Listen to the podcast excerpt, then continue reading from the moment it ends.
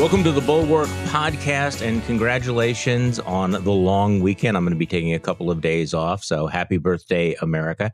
This will be our pre July 4th podcast. And, and we are joined by the newly minted author of the book Hatchet Man How Bill Barr Broke the Prosecutor's Code and Corrupted the Justice Department by CNN senior legal analyst Elie Honig. So, Ellie, first of all, good morning.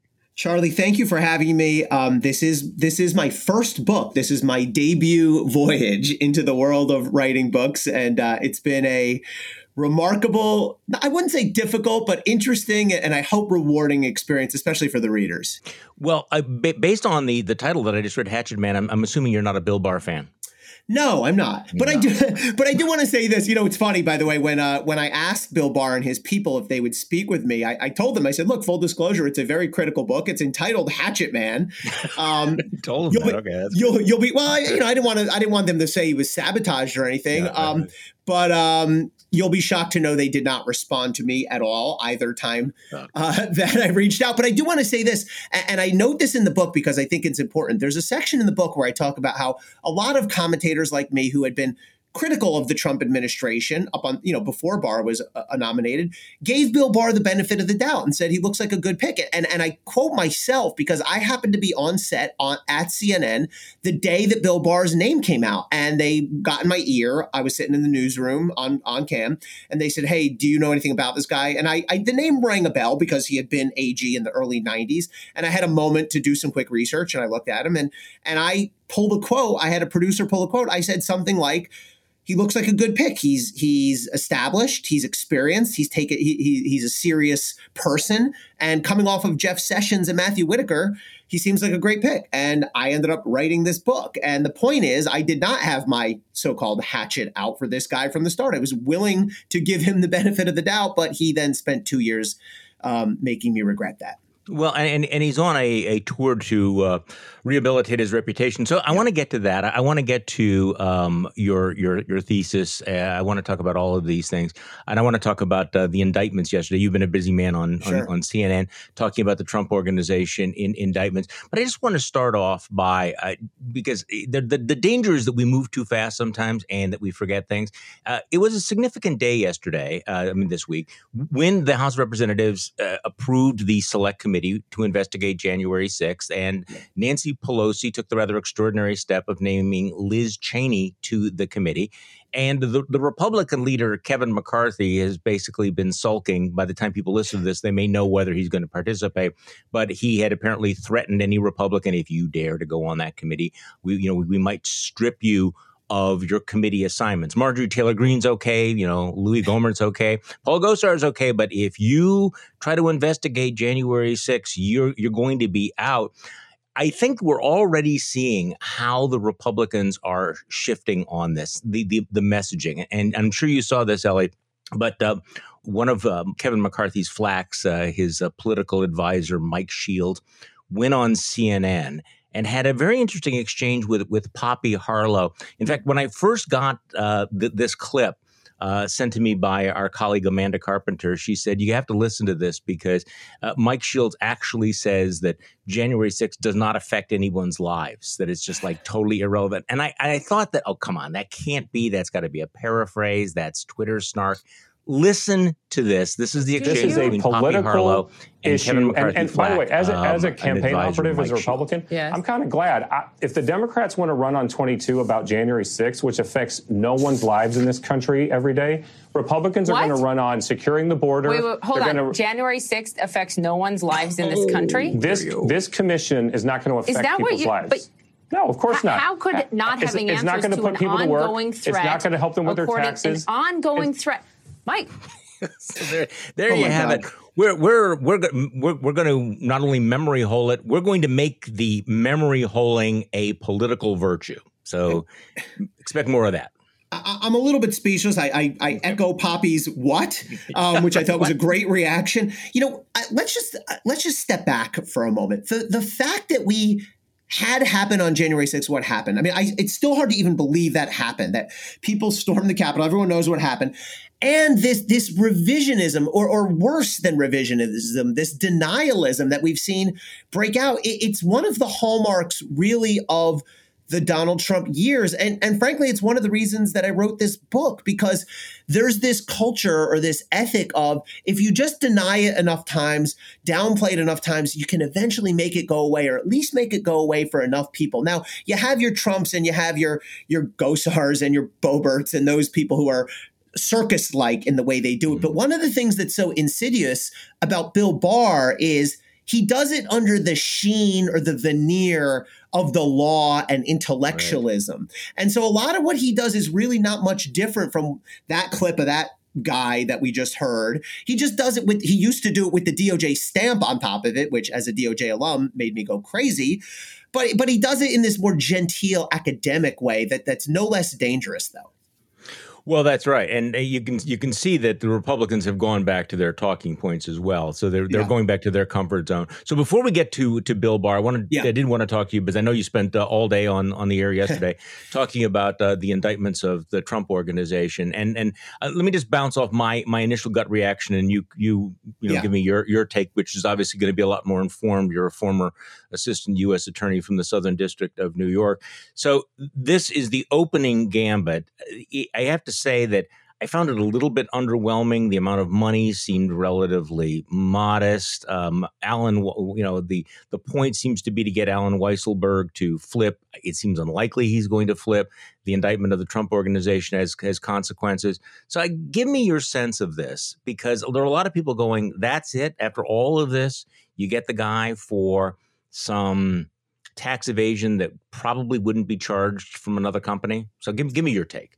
That's essentially where I'm at. And, and you, you use the phrase opening gambit. That that's that's what I focus on. If this is merely an opening gambit, like a, a first move in a chess game, and they have more, substantially more, then let's see.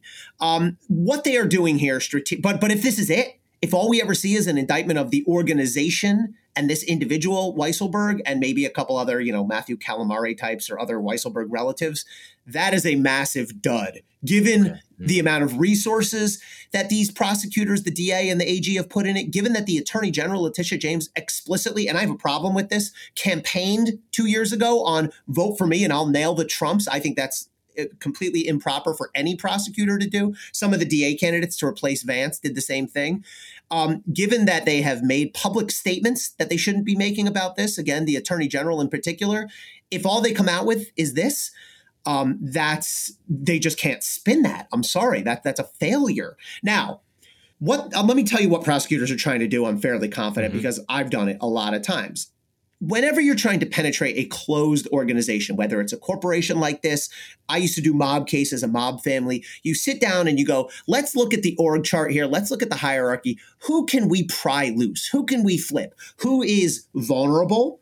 For whatever reason, family loyalty, you know, whatever the situation may be, and who would have access, who'd be able to walk us through this organization, explain what all the documents mean, tell us what we're missing, that kind of thing.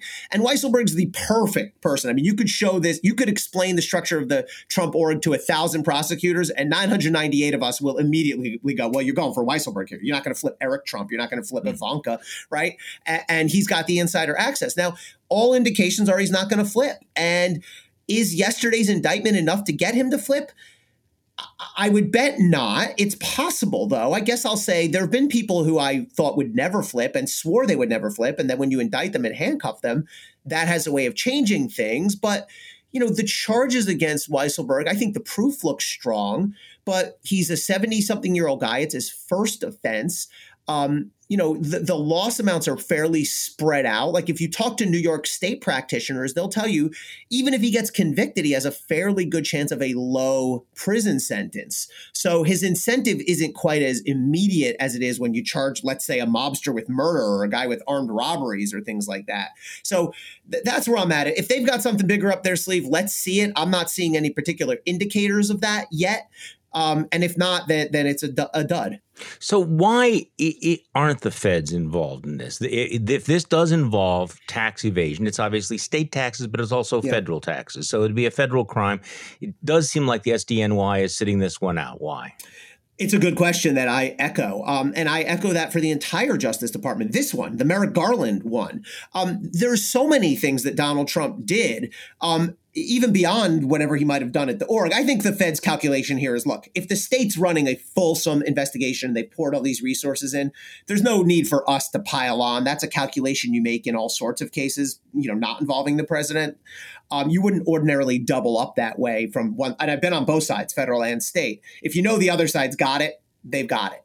Um, but one of the big things from Merrick Garland, and I think there's a lot of things that Merrick Garland's done that have been good, that have been improvements over Bill Barr. One of my criticisms thus far is it looks like, and we don't know exactly what's going on behind closed doors, but there's been no indication, no reporting of anything to show that Merrick Garland has any interest in looking at anything Donald Trump did, from obstructing the Mueller investigation to Ukraine to January 6th. Um, to trying to interfere with the election results in Georgia and elsewhere. And it looks to me like Merrick Garland is looking for the path of least resistance because he doesn't yeah. want to be, quote, political. But at a certain point, if you're bending over backwards and turning blind eyes to things to avoid being political, then you're not doing your job as a prosecutor it does seem like the case is solid, even if it's relatively small. Yeah. Especially since Weisselberger apparently kept uh, spreadsheets, basically how I'm going to commit this crime. I mean, yeah. they they they they laid it out. But as you point out, the the leverage is usually a long jail term, which they really don't have.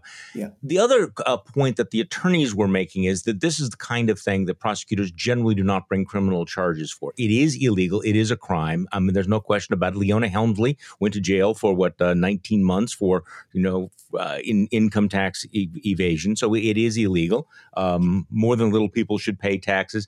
But I guess here's the edgiest question, yeah. at least to me, is that would this charge have been, and, and I'm, I'm, actually quoting from the defense attorney, which is probably a mistake, but would this charge have been brought against a company that did not have Donald Trump's name in it. So I guess there there there is that feeling yeah. like, ooh, would you have done this if this had been the Charlie Sykes company or the Elie Honig company?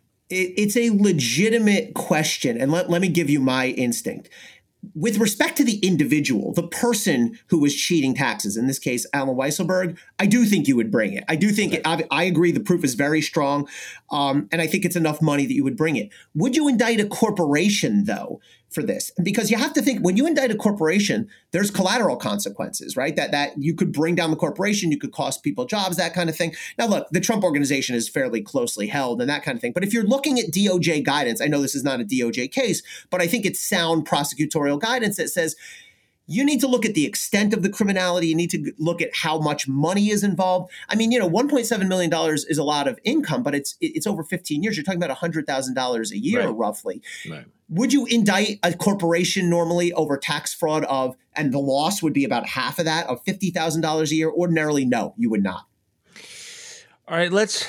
Do you, do you think, by the way, that they're ever going to bring charges against Donald Trump? I mean, reading the tea leaves. Not in this case. Uh, not unless not they get in this case. N- not in this case. Not not if unless Allen Weisselberg flips. I mean, I've said all along if Allen Weisselberg flips, it, you know, it, it's a brand new ball game. But without that, I, I, don't see it at all. No.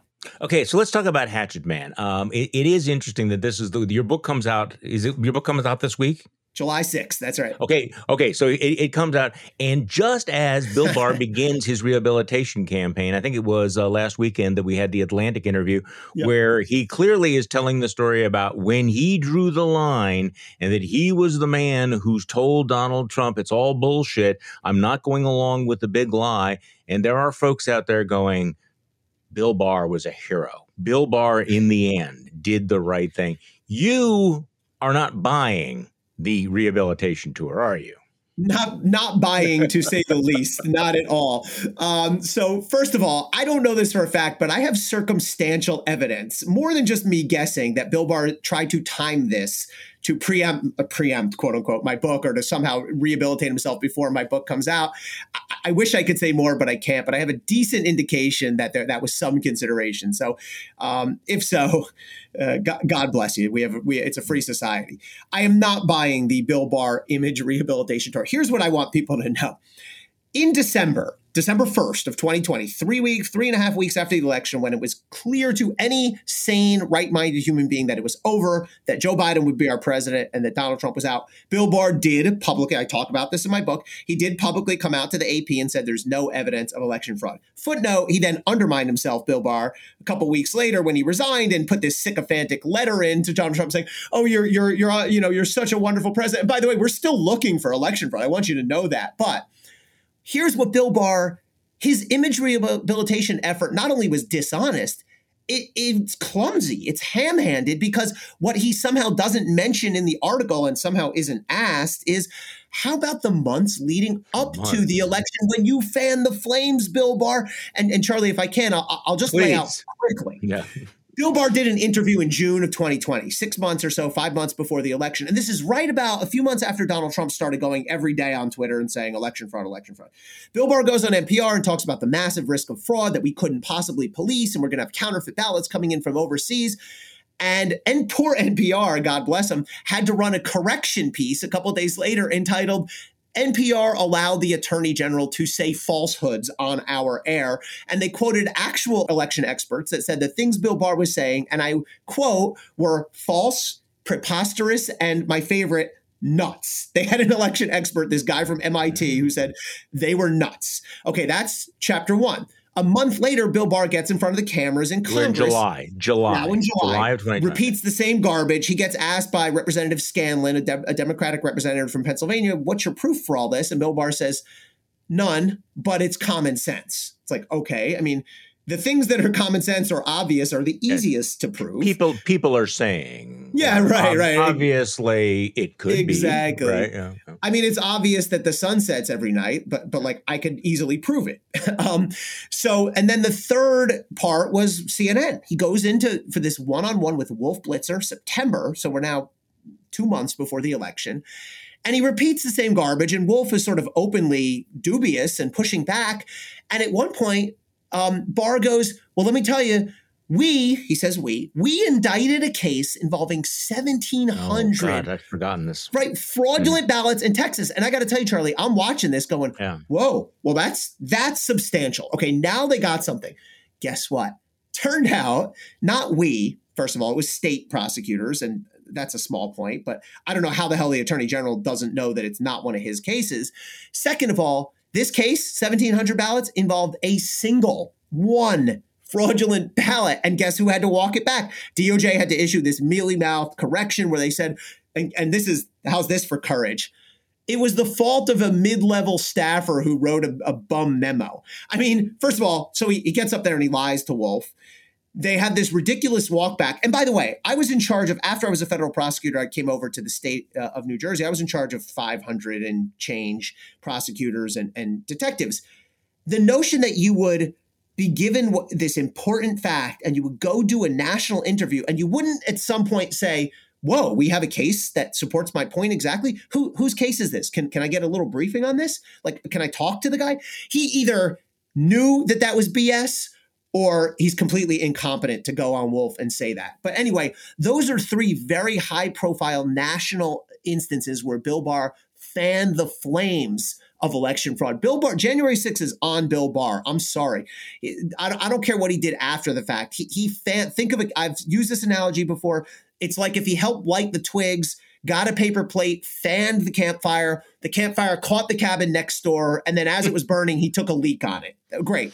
Okay. You know, it's your fault still. I don't care if you, about this half hearted effort to walk it back at the end. Yeah, not not necessarily Nobel Prize worthy. So, right? Why? And, and and you talk about how he broke the prosecutor's code. I mean, just even talking about ongoing pending investigations, you are never supposed to do that. I mean, this is this is a yeah. core principle. But Bill Barr was breaking those norms all the time, and clearly felt that he was he was doing uh, his master's bidding. But at some point, he stopped doing it. Yeah. I mean, given given the entire entire trajectory of Bill Barr's career, even going back to his first tenure as Attorney General. I mean, you know, Bill, Bill Barr told us who he was over and over and over again. I mean, his mm-hmm. willingness to lie for the administration, his willingness to politicize this, and yet he, he ran up against something. So, you know, yeah. you describe him as the most corrupt Attorney General in modern history. Which we can come back to. But even the most corrupt attorney general in modern history reached a limit somehow. Why? What, what happened there, do you think? It's an interesting question that, that I take on in the book. I mean, the first question people have a lot of times is why did he want the job a second time, right? Yeah. Um, when he did it once and he had a fairly solid reputation, and he had a ton of money. Um, we can get to that, but what what made him stop? Um, you know, I think it was the reality hit of the election was over they had lost, and Bill Barr himself said it best history is written by the winners. Well, guess what? Right? Remember when he was asked about the Michael yeah. Flynn case and he sort of uh, uh, very arrogantly chuckled and said, uh, history is written by the winners? Yeah. Um, well, he, he's a savvy enough guy to realize, look, I don't want to go down in history with the loony bin of Rudy Giuliani and Jenna Ellis and Sidney Powell right? Because he is a he was a respected establishment figure, especially in Republican and Federalist society circles, and that's fine. And I think Bill Barr does, did not want to go down with with the the, the true starry eyed sycophants, and I think he wanted to distance himself. And maybe part of that, I think part of that is legacy. I think part of that is wanting to have continuing viability, both as a professional and perhaps as a speaker and a you know that kind of thing. Um, and he made a I believe, a calculated, self interested decision. Um, it was way too little, way too late. But ultimately, in a couple instances down the stretch, he did the right thing. I mean, you know, look, it's better that he came out in December and said there's no evidence of election fraud than if he didn't do that. Um, and, you know, another thing I do give him credit for is making sure the Hunter Biden criminal investigation was not announced or leaked because mm-hmm. that would have violated DOJ, the longstanding DOJ principle and rule against you don't announce a politically charged criminal case in the run up to an election. Now he he tweaked it and he played fast and loose with it in other consequences. But um, I, I say in the book, look, I don't think everything the guy ever did was the worst thing ever. There are some things he did that I give him credit for, and that's one of them. So going through this timeline, and, and, and, I, and I think you're right in your analysis here. So, um, and this is now pure speculation, yeah. that clearly, you know, um, Bill Bill Barr is somebody who's willing to bend, you know, bend the rules, look the other way, do whatever possible, you know, to uh, to advance himself and and and his boss. But he was embarrassed by the clown show. So yeah. you know, here's here's this moment. He's looking around. You got Rudy Giuliani, you got Jenna Ellis, you got Lynn Powell, you got My Pillow guy, you got all these complete nut jobs he thinks these guys are embarrassing. It's a complete shit show. According to some reporting, that's what he told the president. He said, "You know, you have five weeks to to, to do this. You need uh, you would need a crack legal team instead. You have like the worst lawyers in in the world, um, as opposed to me." I, I kind of in the back of my mind, I was wondering when I was reading about this if if he had been put in charge, if these other guys had been sidelined, would it mm. have played out differently? Because clearly he was kind of shoved to the side and the president, you know, Trump did turn this into just an embarrassing shit show. Yeah.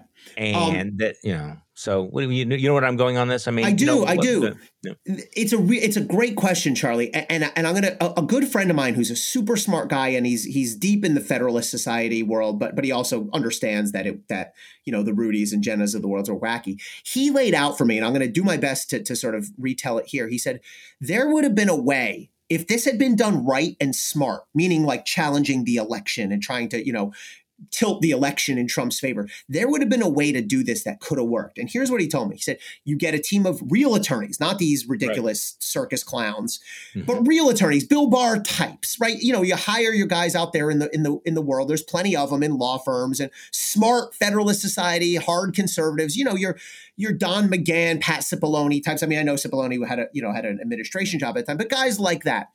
And months, well, well, well in advance of the election, you start challenging some of these expansions of mail in balloting and expansions of the right to vote. Because a lot of these states very quickly, abruptly, with COVID hitting in early 2020, started expanding um, the use of mail-in ballots in ways that that according you know my friend argues and i think i don't necessarily agree but argues were unconstitutional. He says look the constitution says it's it's up to state legislatures to decide how to run their elections. And what we saw was non-legislative state bodies governors in some instances courts making that decision and not the state legislature. So what you do is you deploy your real legal teams to all these states and you bring challenges way far enough in advance that you actually have a chance of succeeding in the court and stopping these things from going out. And you know, look, this is a this is a cold-hearted calculation by these folks who understand that the vast majority and it did play out this way, the vast majority of those mail-in ballots were, were for the Democratic candidate for Joe Biden. So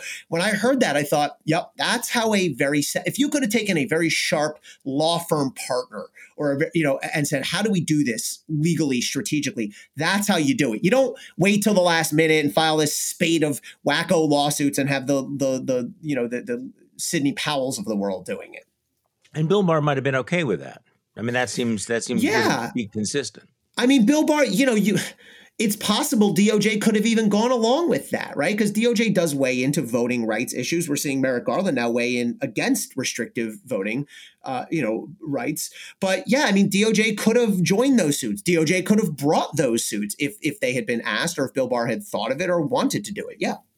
So let's talk about Bill Barr and, and what makes him tick, why he wanted this job yeah. again. And as we know he wrote that long, was it an 18 page, basically yeah. job application saying, hey, you know what? Uh, I don't think that uh, Bob Mueller has any right to charge the president for anything. I mean, it was it was like a, a rehearsal to uh, for the president. If you're looking for somebody who will be your Roy Cohn, well, let me ask you about that. You yeah. know, the president wanted a Roy Cohn, and that's not a flattering analogy for most lawyers. And a guy like Bill Barr is a former attorney general, prominent, you know, all, all of this prestige. You said he's got a lot of money.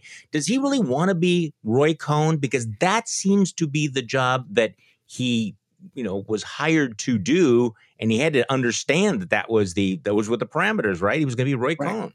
Why, why would Bill Barr want to grow up to be Roy Cohn?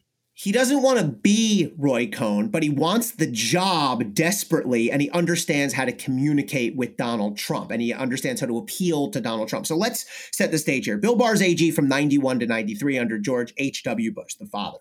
Um, you know, fairly uh, standard term as AG, got embroiled in a few controversies, but every AG does. But by the time 2018 rolls around, he's largely forgotten. He spends the next 25 years in lucrative obscurity. He's not in the public view anymore. He's a law firm partner. He's general counsel for some multinational corporations. He's worth tens of millions of dollars at this point.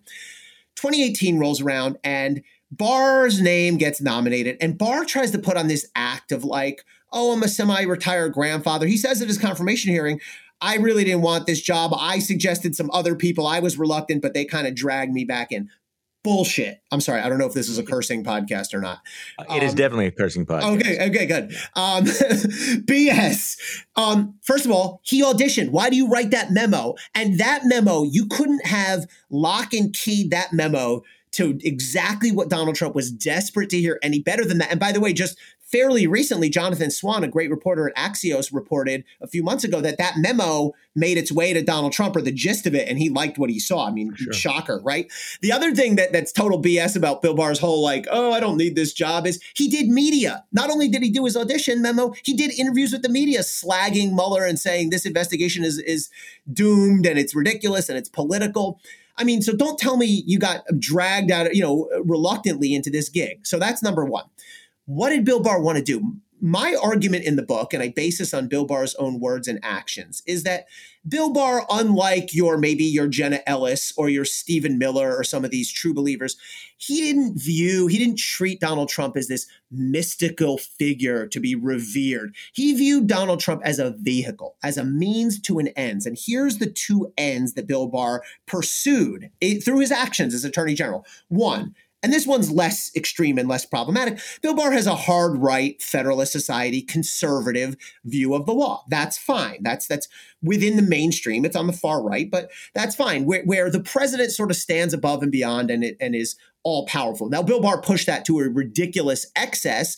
He endorsed legal views that the president can never be subpoenaed, that nobody in the entire executive branch can ever be subpoenaed by Congress, that the courts just destroyed and rejected. But if Bill Barr was right, it would have put the president, and he largely did succeed in putting the president beyond the reach of the law. He lost, he got his ass kicked in court, but you know what he did? He dragged his feet and got a lot of these disputes dragged out past the election. That's part one.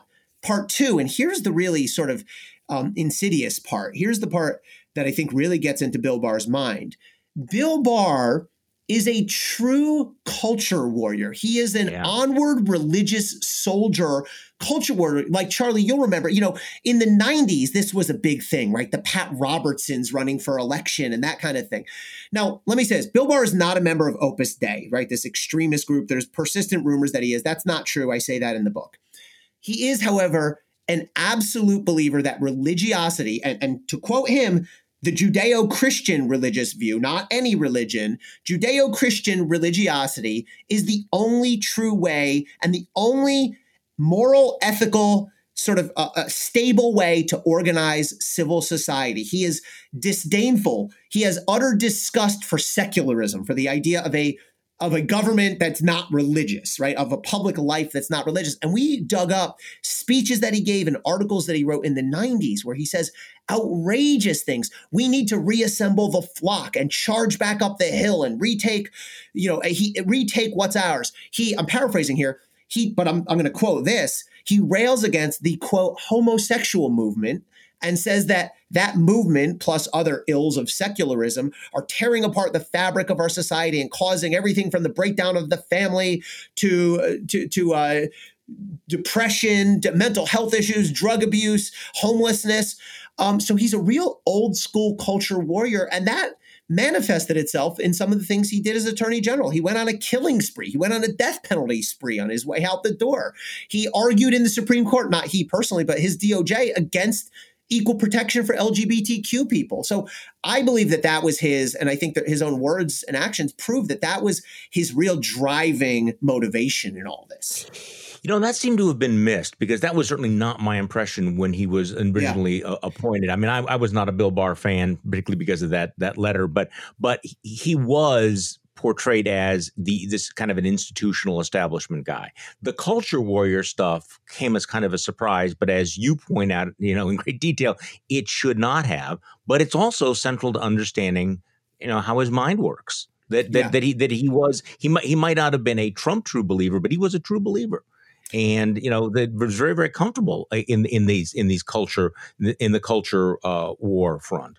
Yeah, Bill Barr is very good at dressing things up. Um, you know, he he doesn't give the appearance of an extreme person, right? He he speaks slowly. He has a kind of you know, a hangdog, a you know, look to him, right? He's not a fire breather. He's not your Jim Jordan, right? You know, who right. You, you, you, listen to for five seconds, you go, okay, boy, this guy's got some extreme views.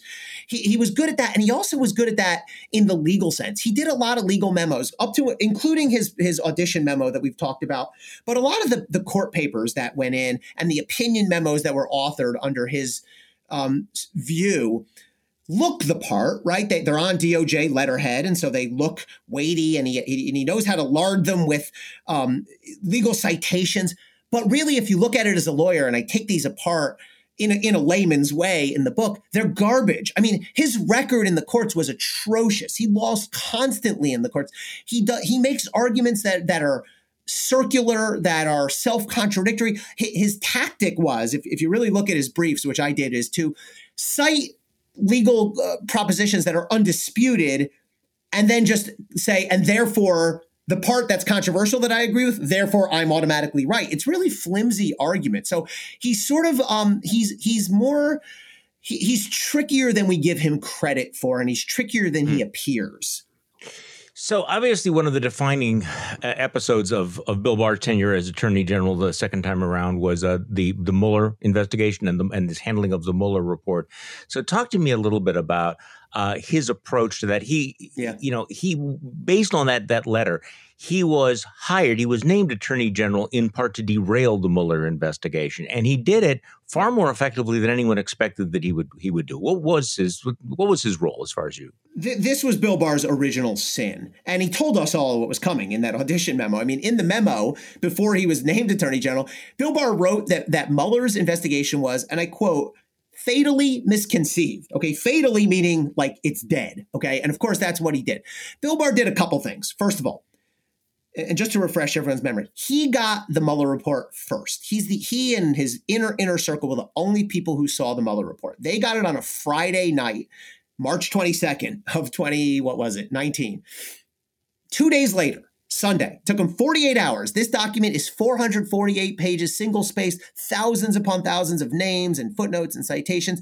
And two days later, he has somehow digested this whole thing and drawn two firm legal conclusions, both of which were dishonest and or wrong.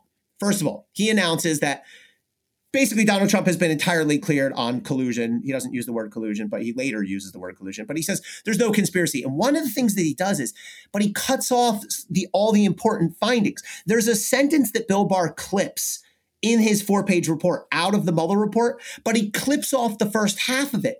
The second half that Barr puts in his four-page letter says, and therefore there's not enough evidence to indict for conspiracy with Russia. What he cuts out was the part of the same sentence where Mueller says, I'm paraphrasing, but although Russia committed crimes to try to interfere with the 2016 election to help Donald Trump, and although the Trump campaign knew about that interference and expected to benefit from it, comma, there's no chargeable crime. So that is completely dishonest and misleading. And by the way, don't just take it from me. Multiple federal judges have made those findings. Then Bill Barr declares, I also find there's no obstruction of justice. Now, Mueller I think, pulled up short here because Mueller laid out the case for obstruction, but then did the whole dance of, well, because I can't indict the president, I'm not going to say an opinion, blah, blah, blah. Look, I mean, I'm one of over 2,000 former federal prosecutors who signed a letter saying this is absolutely obstruction. And by the way, nobody's ever come out on mm-hmm. the other side other than Bill Barr and Rod Rosenstein, who Rod Rosenstein just goes along with whatever his boss goes along with at any point. So Bill Barr declares no obstruction. It's completely unsupported by the law. And here's just one more detail, Charlie, that people may forget. Here's what's so damn devious about this guy. Everyone remembers that he mischaracterized, lied about the Mueller report, but here's what people may not remember. Can I uh, let me put you on the spot for a second because I just want I'm interested sure. to see people's memories. How long did Bill Barr hold on to the Mueller report itself? So he gets it and then he takes 2 days to issue his four-page letter. Then how many days or weeks do you remember passing between that and when we all actually got to see the actual Mueller report? That's a really good question. I'm, I'm, I'm thinking it was like a week to 10 days. It was 27 days. It was about a month. Oh my Really? Right. And what okay. happened during that month? I uh-huh. mean, we all know uh-huh. the power. We all know the power of first impressions, right? So yeah, Bill Barr right. says he's all clear and then he lets it sit there for a month. He's the only voice, in, and nobody can check him. Nobody can say, other than Mueller, who, by the way, in that time writes him and says, "Dude, you you you, you totally mischaracterized what I said." Right? Which was but an amazing letter. Yeah. yeah, yeah. In that time, right, the Mueller letter say, I mean, coming from Bob Mueller, it's like fireworks, right? To say like you've mischaracterized the substance, context, and whatever. In that time, Donald Trump declares victory, and all of his supporters say it's over. He's been totally cleared. Bill Barr does a yep. little mini tour. He testifies in Congress. Congress doesn't have the Mueller report. He gives a press conference the day the Mueller report gets released, but he doesn't release the Mueller report till right after his press conference. So nobody can even ask him questions. And you know what his rationale was for that? Do you remember this? He says, Oh, I had to redact it meaning like cross out classified information. I mean, look, a lot of work. Yeah. I, I, mean, I've redacted things. It takes some time. The guy had the entire Justice Department at his at his fingertips. There's no way. And a federal judge later found that was nonsense, and the way he didn't even redact it properly anyway. And it, there's no way it would have taken that long. And by the way, Mueller gave him summaries. Mueller gave Bill Barr. They're at the front of each section of the mm-hmm. report, mm-hmm. seven page summaries and Mueller's letter says, "Hey, uh, uh, you were supposed to release my summaries. Like I already scrubbed them; they're good." And Barr opted to hold those as well. So the way he choreographed this was especially devious. It was also very asymmetrical because he yeah. was doing this choreographing while Mueller was, I guess, so old school that he he, he didn't he wasn't playing on the same on, on the same battlefield, was he? He he 100%. was just no ma- he was just no match for this. And exactly. you look back on this, and and the way now that that the you know Mueller report exonerated Trump has become kind of just this the the, the go to talking point on on the right. If this had been laid out in the way that you described, if the if the summaries had been released, if the full report had been released much much quicker, uh, or if Bill Barr had not gone on his uh, his spin campaign, I, I think the impression would be dramatically different. And and Mueller really was not able to or willing to do anything to correct that record. Yeah, asymmetry is a great phrase for this because that's exactly what I was. I mean, there is a, a real nobility about Robert Mueller as a person and, and the way he handled this, an old school nobility. Now, I've been critical and I remain critical of Mueller for mumble mouthing his conclusions and not giving us clear conclusions. But Mueller is sort of so old school of like, you don't pick fights and you don't twist things. And I think he had faith that Bill Barr would do the same, but of course, Bill Barr had no such intention and he played completely dirty in this. Now, imagine though, just imagine if Bill Barr didn't send out that distorted four page letter. Imagine if he had just done what the obvious move was and released Mueller summaries. We would have known the first thing we, the public, would have known about the report from Robert Mueller's mouth or from Robert Mueller's keyboard, at least, his pen, is this Russia committed crimes to interfere with the 2016 election. They did it because they wanted Donald Trump to win. Donald Trump's campaign knew about this. This is all in the Mueller report and the summaries. Donald Trump's campaign expected to benefit from it. And there were dozens upon dozens of efforts from people in the Trump campaign, up to and including Don Jr. and Jared Kushner, to contact Russian people to try to get dirt. Imagine if we knew all that and if we knew that Robert Mueller found evidence, in some cases, mm-hmm. overwhelming evidence of 11 instances of obstruction of justice. Imagine how the public would have reacted as opposed to Bill Barr's four page letter, which is no conspiracy and I find no obstruction. I mean, it's night and day. So you describe him as the most corrupt attorney general in modern history. Yeah. What basically what was the what was the corruption and and how yeah. thoroughly did he corrupt the department and how much did the department the Department of Justice institutionally was it able to resist that that attempt to corrupt it? Yeah, uh, great question. So, two ways. When I was a prosecutor, when I was raised at DOJ, and by the way, one of my criticisms of Barr is the guy never tried a case in his life. He, he didn't. He wasn't raised in DOJ the way I was, and the vast ninety nine percent, or you know, whatever percent of the people at DOJ were. He never tried a case as a prosecutor. He never worked at a U.S. attorney's office. He doesn't understand what it's all about. And one of the things he would have understood if he had the rate, the upbringing that I had at the SDNY is, you only have two things that matter as a prosecutor your credibility and your independence. And I was taught, you know, I was taught you never, certainly never lie, but you never fudge, you never shade, you never stretch the truth. And if there's a fact you don't like, you deal with it. You embrace it, you disclose it, and you deal with it. And if you have to change your position, you change your position. He lied to the American public over and over again. Multiple federal judges have found that. Robert Mueller told us that, and not just on the Mueller report, although that is the biggest one and the first one even on little things, right? Like, to, for example, you remember last summer when he fired the, the, the, U.S. attorney from my former office, the, the SDNY, yes. Geoffrey Berman. Mm-hmm. The initial statement from Barr was Geoffrey Berman has is going to be stepping down. And then a couple hours right. later, Berman issued a, a, a public no. statement saying, "No, I ain't." no, I'm not. Yeah.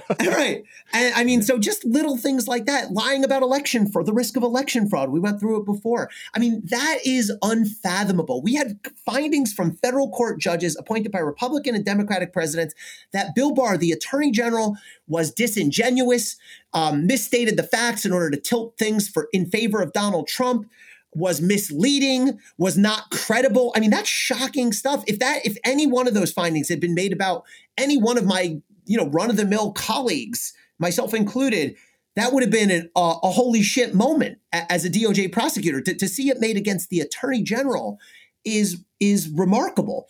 Um, the second thing is the political independence of the Justice Department. You know, the way it played out for me, I actually spent about half my career there under the George W. Bush administration. I served under three Republican AGs, um, Ashcroft, Gonzales, and Mukasey. And then the second half was under the Obama administration with Eric Holder. And, and I, I've say this, but I mean it. January 21, 2017, Obama's first day in office felt no different to me than the day before or the day before that because you may disagree or agree. I have no problem with the president putting his policy initiatives in through the Justice Department, right? Well, we're gonna we're gonna emphasize this type of initiative, not that. We're gonna be strong on policing. Mm-hmm. We're gonna be strong, whatever. Um, but what you cannot do is politicize the prosecutorial function.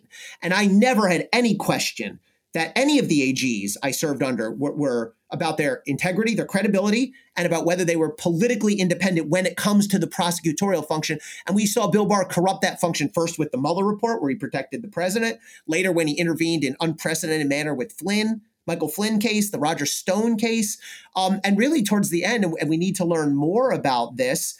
But you know, the, the cases that ended up with DOJ grabbing the subpoenas of congressional Democrats and members of the media, there's still a lot of questions about that. But but Bill Barr politically, he, he used DOJ politically in a way that completely violates a core principle of DOJ. And the only real defense that that I can think of for him was that it could have been worse. It was awful, but it could have been worse, which is which is not a hell of a, a defense. So, how do you think this rehabilitation campaign will go? Will he be able? Will it? Will it be successful? Will he be, you know, considered a respectable member of the legal establishment again? I truly do not. I think he's certainly going to try. He has a book coming out, by the way, in 2022. Luckily, my my book will beat him to the punch. I, I don't think so. I don't think he deserves it. I mean, look, he will be embraced certainly by well, you know, he's he's in this weird position where he's not going to be embraced by the real Trump uh, uh, hardcores, right? Because right. Trump yes. Trump is he's already attacking. Yeah, but I think where he's going to where he'll find his acceptance is in that sort of mainstream, the conservative bar type people where he came from. You know, the I keep saying Federalist Society, but that that crowd, that culture. But I think anyone to the to the I, won't even say to the right of there. It's not even, but the, the, the true Trump loonies will never accept him. And I think anyone who's sort of a down the middle attorney or, or anywhere to the left of that will never accept him because he lied in such grievous manner. He did such damage to the Justice Department's institutional standing, to the way people people don't don't trust DOJ now like they did. It's going to take a long time to build that back. And I, I think look, I, I, I, think the record needs to be clear. And, and i am kind of sick of the revisionism coming from all the people around Donald Trump. And Bill mm-hmm. Barr is no exception to that. And, and no, you don't get to rewrite history, Bill Barr. You did what you did. You said what you said. It's on record. And, and he needs to be held accountable for that. The book is Hatchet Man How Bill Barr Broke the Prosecutor's Code and Corrupted the Justice Department by Elie Honig, who is the senior legal analyst for CNN. Elie, thank you for, being so generous with your time today. I know it's been a very busy week for you. My pleasure, Charlie. It's really it's really a thrill to be on with you. Thanks for having me. Thanks for letting me vent. This whole this whole book writing and, and, and podcast like this is therapeutic for an old DOJ guy like me.